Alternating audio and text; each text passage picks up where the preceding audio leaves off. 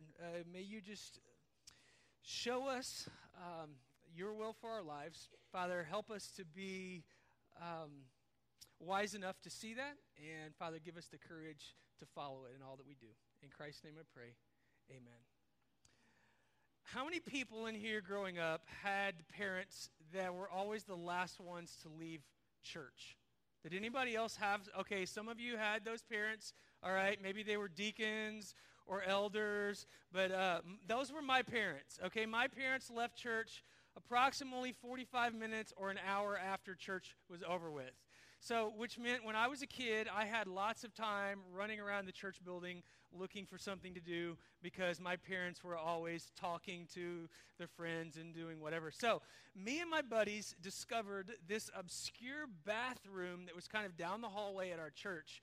And it was a bathroom that had no lights in it at all, so it was pitch black and we developed this game of hide and seek in this bathroom. So we would basically couldn't wait for church to get over because right when it's over, we would run down the hall and we would play hide and seek. And so the way that this worked for us is you would go in there, we would send like five kids into the bathroom, and you would go in there and hide, which meant like you would like get up against the wall like this, or you would get down underneath the sink, or we would actually climb up the dividers, you know, that are like in the stalls, and we would be up there or on top of the toilet.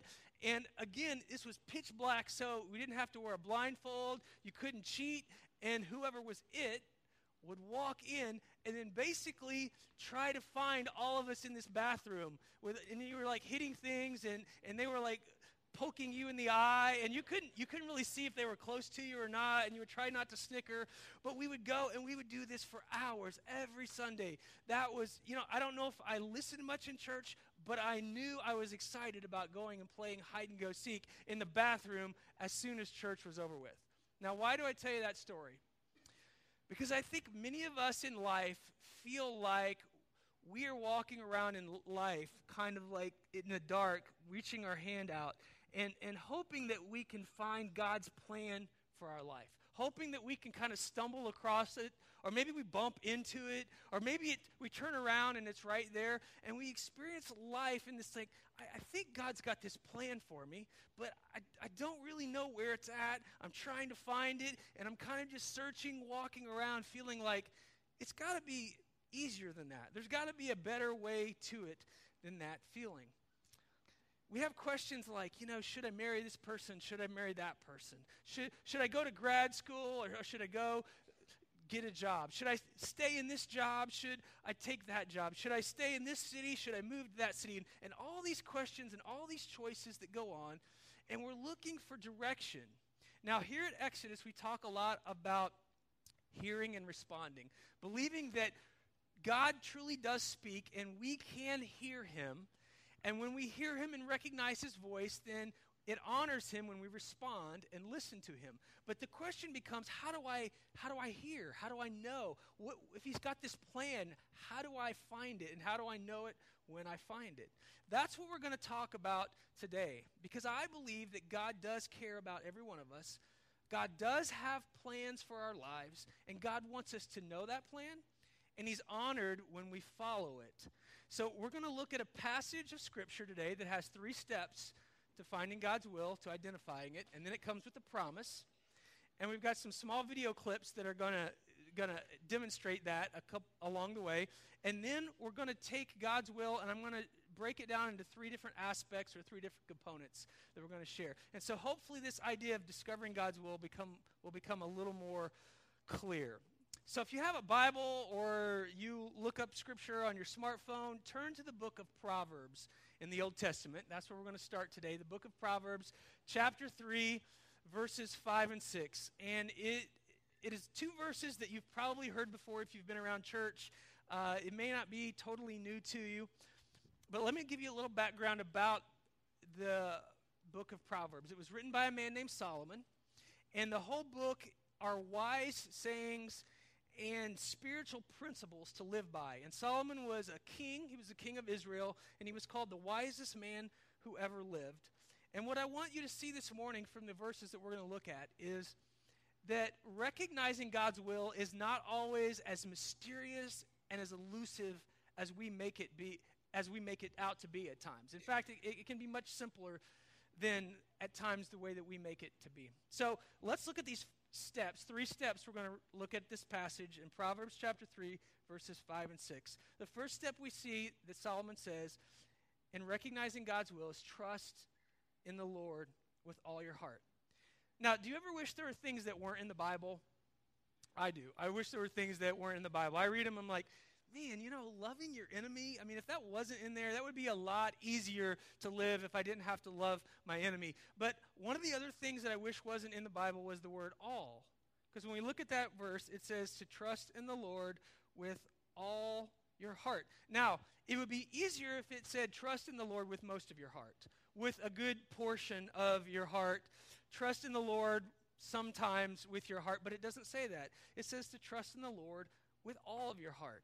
And that's very difficult for us because when we do that, we're basically saying, God, we know that we are in your hands and that we are trusting that your wisdom and your plan and the things that you know are greater than ours, and we will willingly put ourselves front and center within your will, trusting that you know what is best for us. I want to show you a movie clip from the classic movie Back to the Future, um, which I think will, uh, some of you in here are going like, what, Back to the Future? Well, back in my day, that was a great, great movie. Uh, Michael, or um, Michael J. Fox, yes, I, it slipped my brain for a second, is, is in the movie. But basically, let me set up the clip. If you don't know anything about the movie, uh, a guy named um, Doc Brown and Michael J. Fox's um, character, Marty. See, I should have let you guys do this. You ought to come up here do it. Yes, Marty. They're they're basically trying to time travel, and Doc Brown has this idea that if he builds an 81 1981 DeLorean, and he's built a time machine in it with a flux capacitor. And if they can go 88 miles an hour, that they'll actually travel in time. And so they're just testing it out. So they put the dog Einstein in the DeLorean, and they're basically in a parking lot, seeing if they can get it to 88 miles an hour. And if so, the theory is that they will travel in time. So this is what happens with Marty and Doc Brown. Watch this clip. Calculations are correct. When this baby hits 88 miles per hour, you're gonna see some serious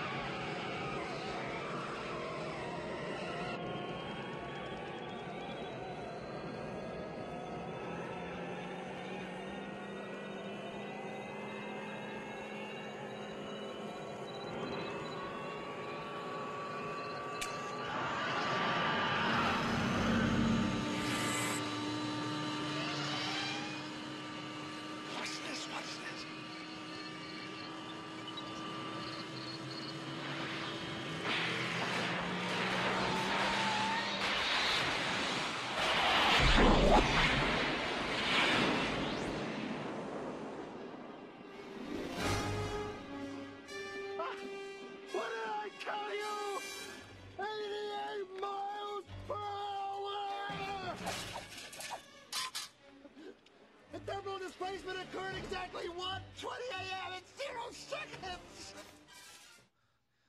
All right, what sticks out to me in that video clip is the two different times that Marty McFly tries to get out of the way. Right? Did you notice that? When the DeLorean starts, he's like, I- am not standing in front of that DeLorean.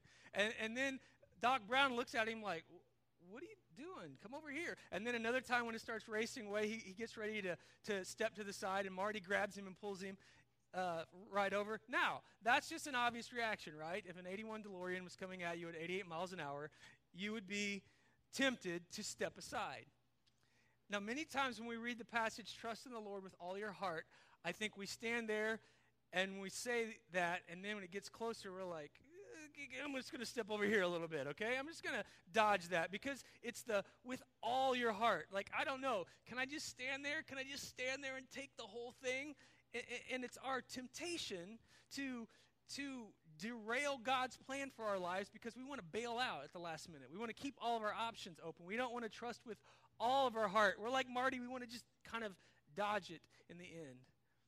But Solomon says the key to finding God's will is to trust in the Lord with all of your heart. Now, here's the second step and lean not on your own understanding. Because God doesn't do things the way you and I do them. I mean, we have things that, that make sense to us or the way things that work in the world, and, and, and God does things in totally different ways.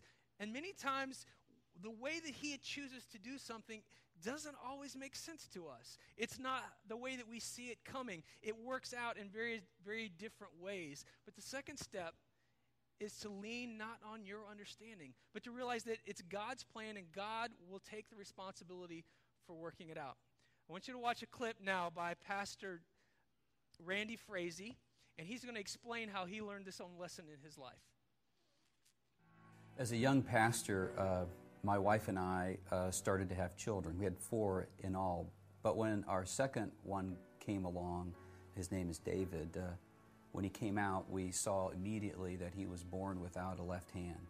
And uh, my wife seemed to accept this uh, a lot easier than I did, but it was extremely devastating to me. Matter of fact, I thought to myself, you know, God, um, everywhere I look, people that don't follow you. I even go to the zoo, and everyone has two feet and two hands. Uh, have not been faithful to you? What are you doing to me? I really, uh, really uh, struggled with the whole idea. Uh, that was 25 years ago. Uh, today, my son is married to a beautiful, beautiful woman. Uh, he is in his second year of law school. He loves God in a very, very deep way. And what God has shown me 25 years later is that uh, uh, we don't need two hands. What we really need is Him. And when we have Him, we can rise above all the things that the world tells us that we need uh, to have a successful and fulfilled life. Uh, and we can rely completely on Him. My son David, born without a hand, all these 25 years, is an absolute miracle of God for me. Like Randy Frazee learned, God does things in a very different way than you and I do. And so our understanding, our script, the way that we would do it, many times is very different than the way God is going to unveil his plan in our lives. And so our role is to lean not on our own understanding of it that, that it, it, may not make sense to us. And if you've lived life long enough, you've had disappointments in life. You've had things that have happened to you that you're like, I don't understand. Why did that happen? How come it's like this? This is not the way that I wanted it. This is not the script that I would have written for my life. And yet, Solomon says if you just trust in the Lord and you lean not on your own understanding, the third step, he says, is to in all your ways acknowledge him in everything that you do, acknowledge God.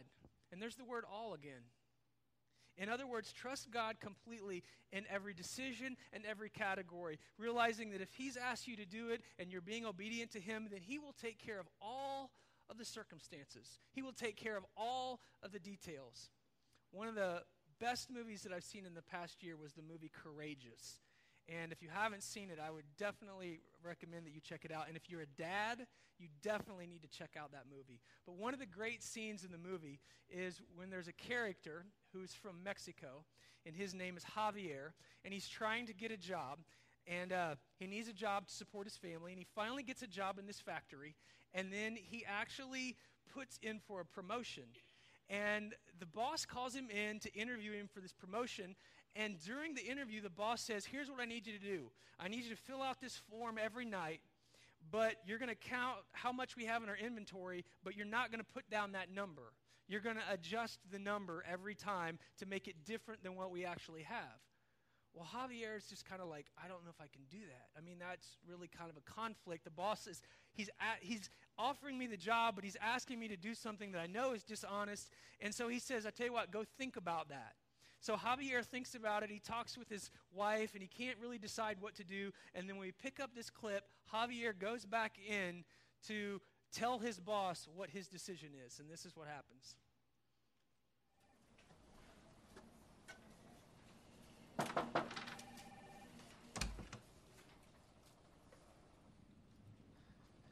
Good morning, sir. Good morning, Mr. Martinez. How are you this morning? Fine, thank you. How are you? I don't know yet. Please, have a seat.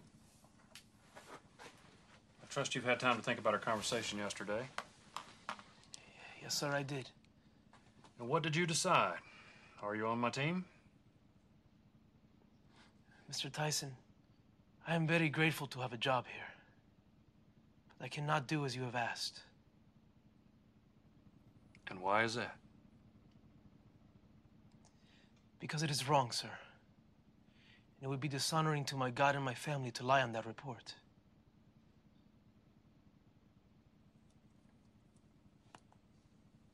Do you understand what this may do to your job here? Yes, sir, I do.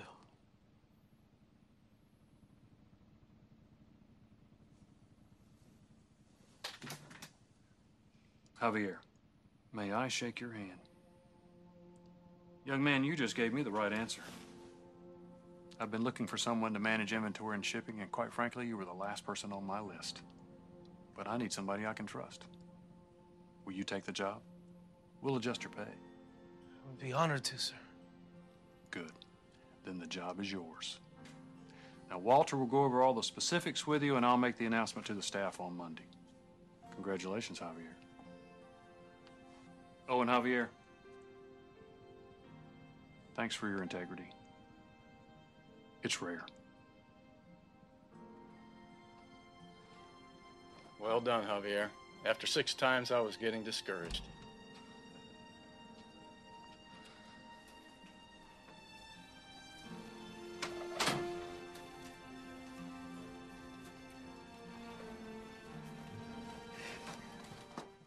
I love his expression on his face there at the end because you see, he realizes an amazing thing that he honored God in all that he did. He did the right thing. And he acknowledged God in all that he tried to do. And even when it didn't make sense, and God took care of him in there. And I believe that finding God's will means that we trust in the Lord with all of our heart. We lean not on our, our own understanding, we acknowledge him. And then there's a promise in that verse that he will make our path straight. And what does that mean? That doesn't mean that He will make our lives easy. It doesn't mean that we'll never face any difficulties, we'll never face any disappointment or loneliness, but it means that God will be with us every step of the way and that He will unveil a plan for us. And He does have a remarkable plan for our lives, and He wants us to live right front and center in His will, and He will take care of all of those details. Now, I want to take God's will and kind of break it down into three different categories now to kind of help us understand this concept of God's will. Because when I tell, when I explain it this way, I think it will be a little simpler. Okay, the first component of God's will is His providential will, and God's providential will is the things that God decides to do that no one else has any say in. Okay, God's just going to do what God's going to do. You and I have no control, no say over it. It's just the way that it's going to be. He sent his son Jesus down here to earth, he had him raised from the dead. He made the sun come up this morning. He gave us life, uh, a, a, another morning where we could raise up. There are things that go on that God decides this is what God does. It doesn't really matter what if we're for it or against it. God's just going to do it. That's God's providential will It's because He is the Almighty God. He is the one that has all the power, and He has things that He just decides that are going to be that way. And the more familiar that we become with God's providential will, the more in a relationship we are with God and understand that, the easier it is for us to find out His will and His plan for our life. So that's God's providential will. The second aspect of God's will is God's moral will. That's the way that God asks you and I to behave and to live according to His Word because He knows, He created us, and He knows the best way for us to experience life, to be alive, awake, and free, and experience life the way He created it. He knows the best way for us to live, and that is called God's moral will. So we could think of the Ten Commandments, love your neighbor, forgive your enemies, avoid drunkenness, don't gossip. All of those things are, are part of God's moral will. And those are things that we don't, we may have questions about, but God has revealed it to us in His will. Let me share two quick scriptures with you that are examples. In 1 Thessalonians 4 3, we read, It is God's will that you should be sanctified, that you should avoid sexual immorality. We don't have to ask about that. It says it right there that it's God's will. 1 Peter 2:15 For it is God's will that by doing good you should silence the ignorant talk of foolish men. Now, sometimes as a pastor, it's interesting. I have people ask me questions like, is this okay? Is that okay? Can I do this? Kind of like I'm somehow the, the keeper of the loopholes for God. Like I can give you permission to not say, do what it says in the Bible. Because somehow I'm some kind of, uh, I have super pastor permission to give you some kind of loophole.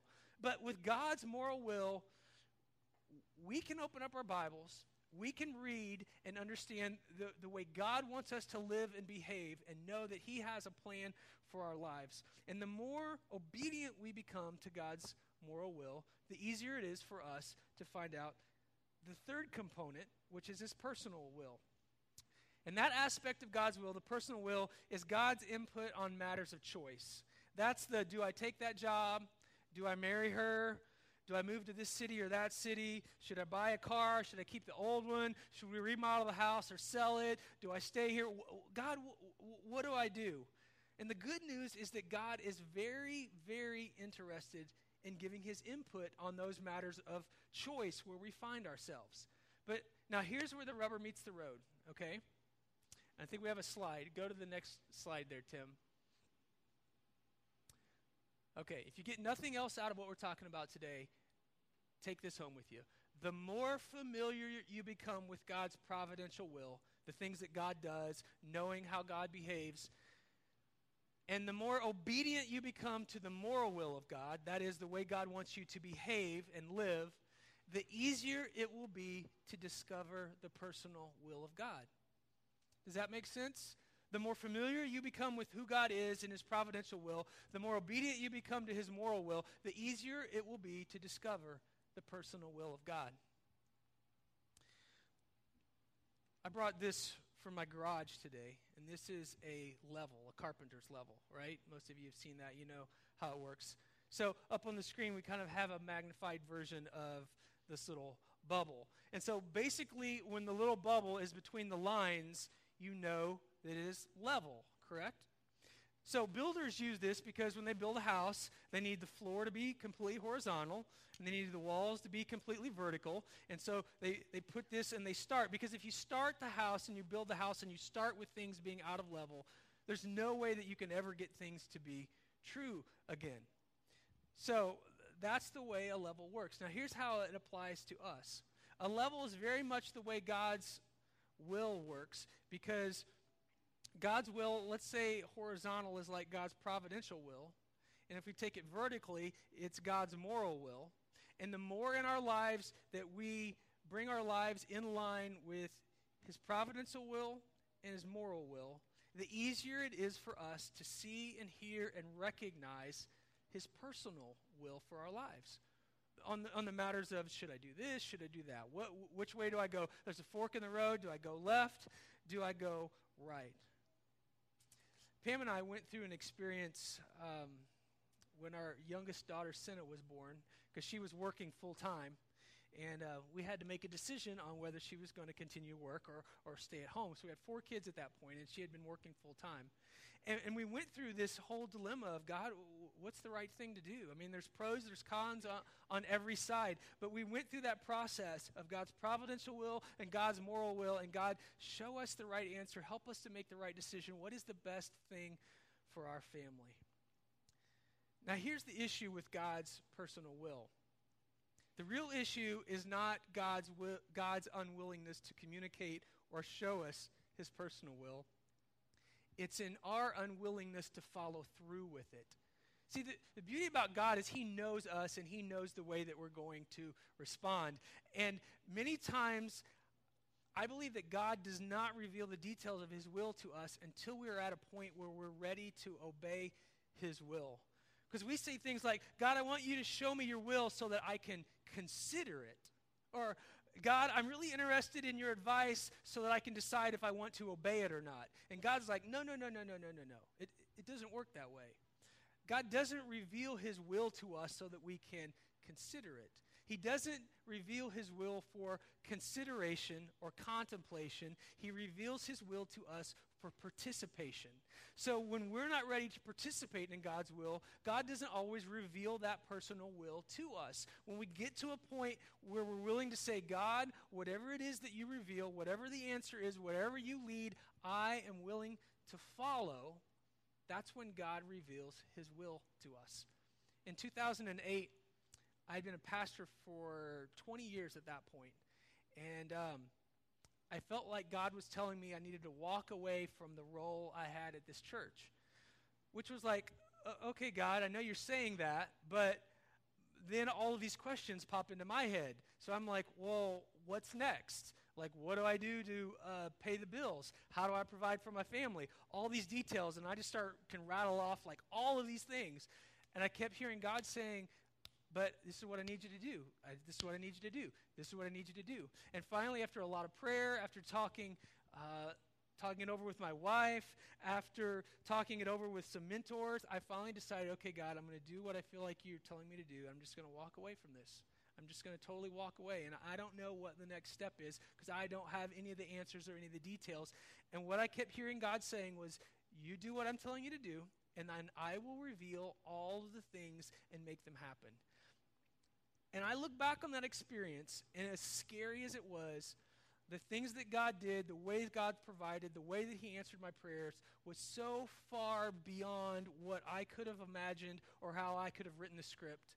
Because I would have written the script a certain way, and, and God wrote it in a completely different way, but in a way that was much bigger, much better, than I could have ever experienced and written it for myself. And I look at t- today being a pastor at Exodus Church in Bloomington, Indiana, and realize that I probably wouldn't be here today doing this if I wouldn't have made that decision at that point in my life in 2008 to do what God told me to do and walk away from something. God loves to share his will to us, not so that we can just consider it or contemplate about it, so that we can participate. So, my question to you today is what, are, what or where are you searching for God's direction?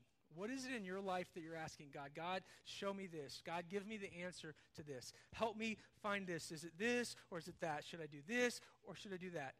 But before you find the answer to that question, let me ask you two other questions. Here's the first one What action step do you need to take to become more familiar with God's providential will? So, what do you actually need to do to know the, who God is at a deeper level? To spend more time understanding who God is? Because that's really what God is about. He wants a relationship with us.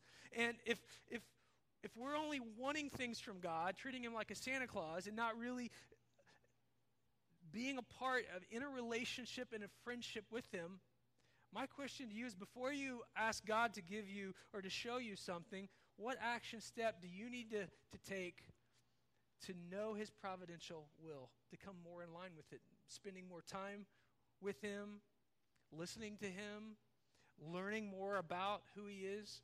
And here's the second question What action steps do you need to take to align yourself more with God's moral will? If you're wanting God to show you His will, what is it about God's moral will that you already know that you're choosing not to listen to or obey that God is saying, I want you to take care of this first? So you're like, God, but you know, what about this girl that I'm dating? She is so hot. I mean, I, and God's like, you know what? I need you to break off that relationship. You're like, God, she is so hot. And God's like, I know she's hot. I created her hot, okay? I get that. I get that. I know. But what in your life? It, God, it may be prompting you. You need to stop doing this. You need to start doing that. You, you need to break off relationships with those friends. You need to not go there. You need to do that. And, and you know it. You're just ignoring it because you're not wanting to align yourself with God's moral will. But when you become more familiar with God's providential will and become more obedient to God's moral will, then God will begin to unveil his personal will for you. So Solomon said, Trust in the Lord with all your heart and lean not on your own understanding, but acknowledge him in all your ways, and he will make your path straight. Let me pray for you this morning. Father God, um, I pray for each person in this room today, and whatever it is that they're facing, whatever it is they're looking to you for guidance in, Father, I, I pray that uh, you would reveal that to them. But I also pray for each person, for myself as well, that, that we would become much more familiar with your providential will and knowing who you are and deepen a, our relationship with you. And Father, we would become much more obedient to your moral will and the way that you choose to tell us to live, that, that you know ultimately what is best for us and the way that we are to behave. And Father, that we would come in line with those things. And when we do, we would be willing to listen to your will. And when you reveal it to us, we would be willing to take that step of faith and follow it. Father, I, I know in some ways we've taken all this and, and, and simplified it.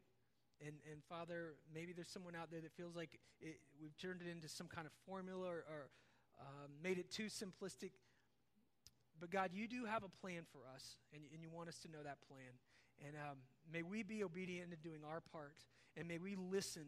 And as we listen, Father, may we hear your voice, and then may we be obedient and give us the courage to follow it. We pray all this in Jesus' name. Amen. We're going to move into a time of communion now, and if you're new here at Exodus, let me just give you a quick explanation. Uh, the band will come up and sing, and when they do, um, after I pray, there'll be people right here in the center and to my right and to my left, and they'll have bread and they'll have juice. And at whatever point during that song you're comfortable, come up, take a piece of bread, dip it in the juice.